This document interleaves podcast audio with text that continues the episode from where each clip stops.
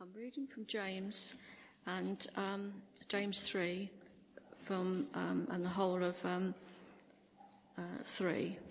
And um, it's in the Bible on page 1214. 1214. Um, taming the tongue. Not many of you should become teachers, my fellow believers, because you know that we who teach you teach will be judged more strictly. We all stumble in many ways. Anyone who is never at fault in what they say is perfect, able to keep their whole body in check. When we put bits into the mouths of horses to make them obey us, we can turn the whole animal. Or take ships as an example. Although they are so large and are driven by strong winds, they are steered by a very small rudder wherever the pilot wants to go. Um, likewise, the tongue is a small part of the body, but it makes a great boast. Consider what a great forest is set on fire by a small spark. The tongue also is a fire a world of evil among the parts of the body.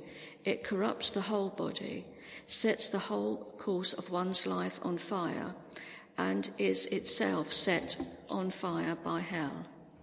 All kinds of animals, birds, reptiles, and sea creatures are being tamed and have been tamed by mankind.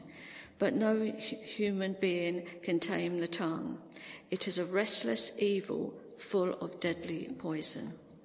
With the tongue we praise our Lord and Father, and with it we curse human beings who have been made in God's likeness. Out of the same mouth come praise and cursing. My brothers and sisters, this should not be.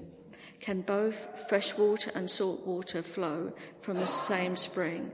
My brothers and sisters, can a fig tree bear olives or a grapevine bear figs, neither can a salt spring produce fresh water. Two kingdoms of wisdom. Who is wise and understanding among you?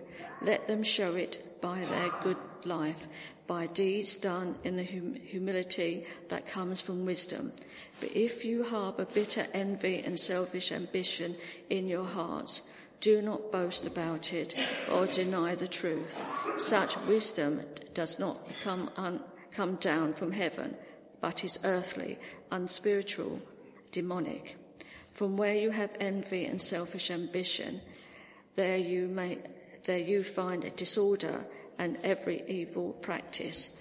By the wisdom that comes from heaven is first of all pure, then peace loving, considerate, submissive, full of mercy and good fruit, impartial and sincere, peacemakers who sow in, in peace reap a harvest of righteousness. This is the word of the Lord. Elizabeth's going to come and speak to us. As we pray for her as she does so.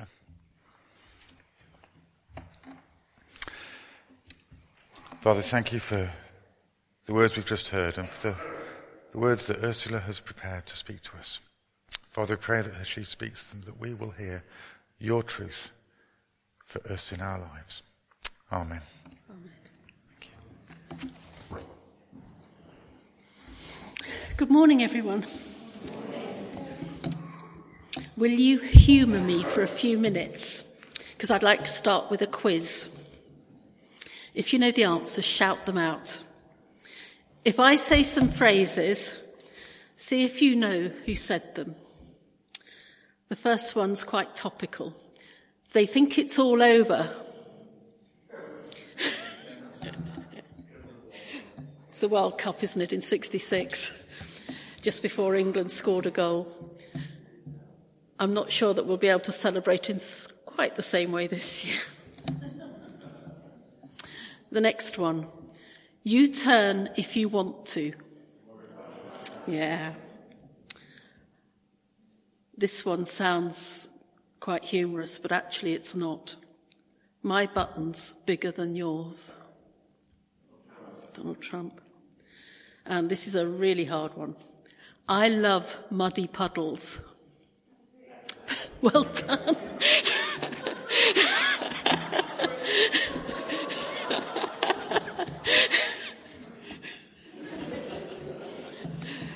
quite impressed the nine o'clock got that one as well. Words have power, don't they? We remember them. They lodge themselves in our brains. They can take us back to the places and the emotions we experienced when we first heard them. Can you remember the words of a teacher or a parent? What about words that have stayed with you through the years? Have words you remember built you up and encouraged you? Or is it the opposite? Do you remember them with fear or anger? Or do they leave you diminished? I don't know about you, but as I read this chapter of James, it left me feeling very uncomfortable. The first half particularly made me squirm as I recalled things that I've said that I've later regretted. Words that have caused others pain or where I've not followed the maxim of engage brain before opening mouth. Words have such power, don't they? Power to hurt, power to heal, power to bind or curse, or power to release, power to build or to destroy. I can remember a saying in the playground that said, Sticks and stones may break my bones, but words can never hurt me. That's not true. In fact, it couldn't be further from the truth, could it? The impact of words can stay with us down through the years, far longer than it takes bruises to heal. Words have the power to define the shape our lives take and the choices that we make. And in this chapter, James uses the metaphor of the tongue to introduce us to the power of the spoken word. And as I thought about tongues, I wondered how many I'd looked at in my working life. and I came up with about a hundred thousand. I know I work hard. And that's probably more than most people, apart from maybe John, who's sat over there. and what I've realized is that each tongue is different. It's unique. But the other thing I've realized over the years is, is that you can tell a lot about people from their tongues. You can tell their health, their habits. Sometimes it has a stud through it, although personally I can never understand that one. Sometimes tongues are ultra sensitive. Each one is different. And sadly, sometimes tongues can get so sick that they take us down the road of terminal illness and death. And James, here in this chapter, suggests different ways we can use our tongues, our words the way we communicate with others. And of course, in James's time, it would have been the spoken word or letters, but now we have text and email as well.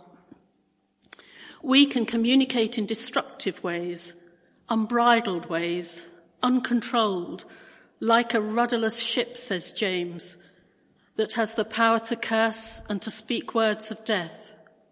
And yet those same tongues are capable of communicating and forming words of encouragement, of life, of praise to our Creator, of worship.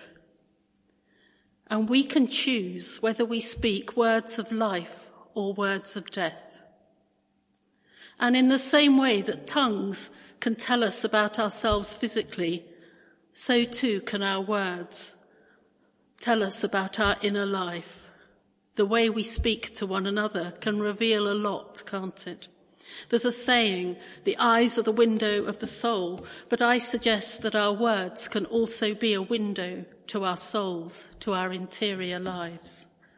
Luke 6:45 says, "A good man brings good things out of the good stored up in his heart, but an evil man brings evil things out of the evil stored up in his heart.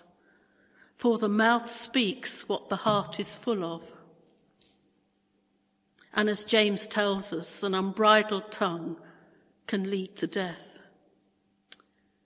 Words lodge themselves deep within our psyche. Words from childhood can cling into adulthood as we carry their script throughout our lives.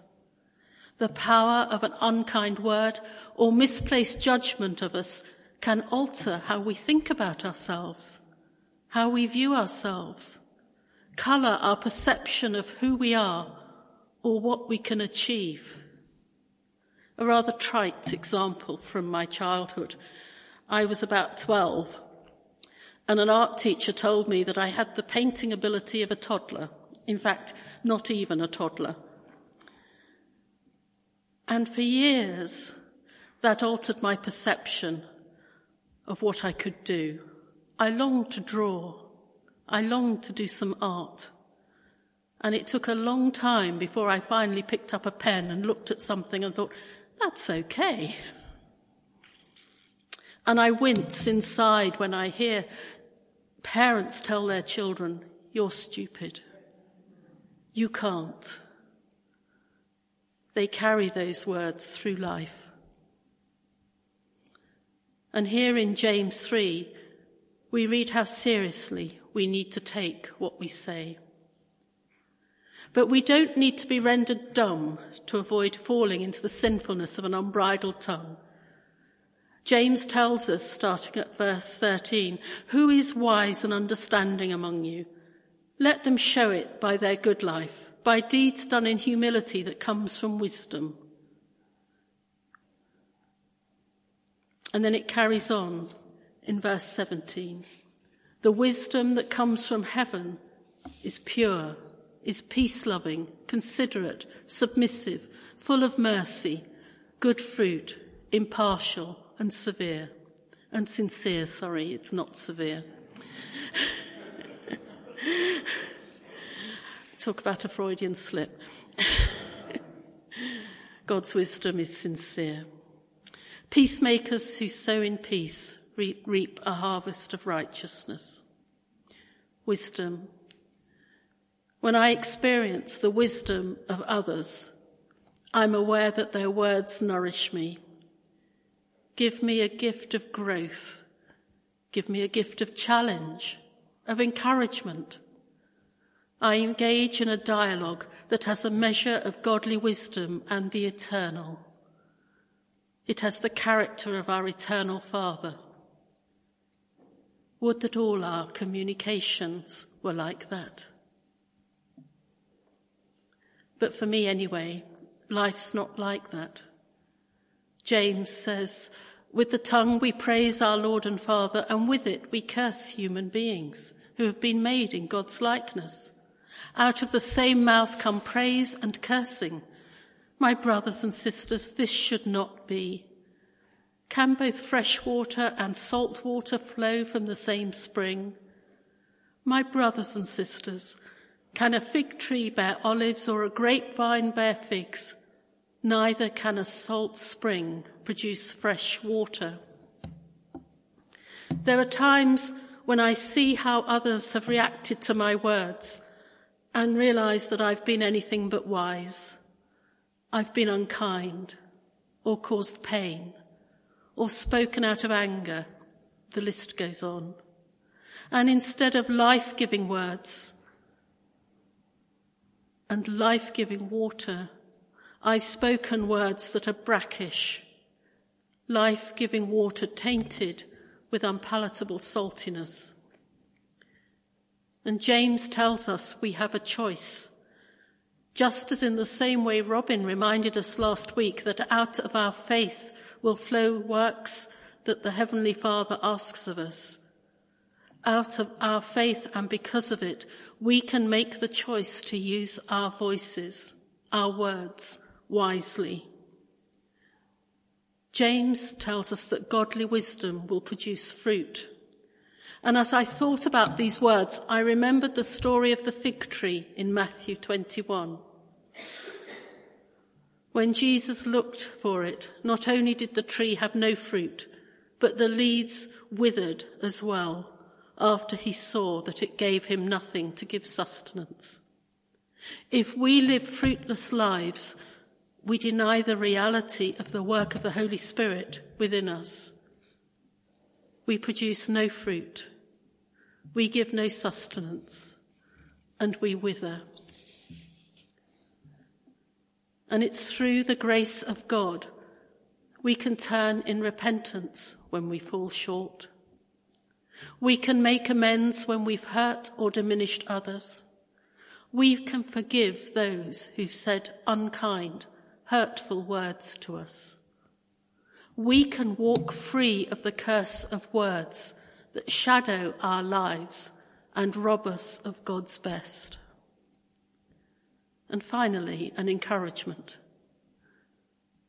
We read that James sets a high standard for us because he knows we cannot hope to achieve it through our own efforts.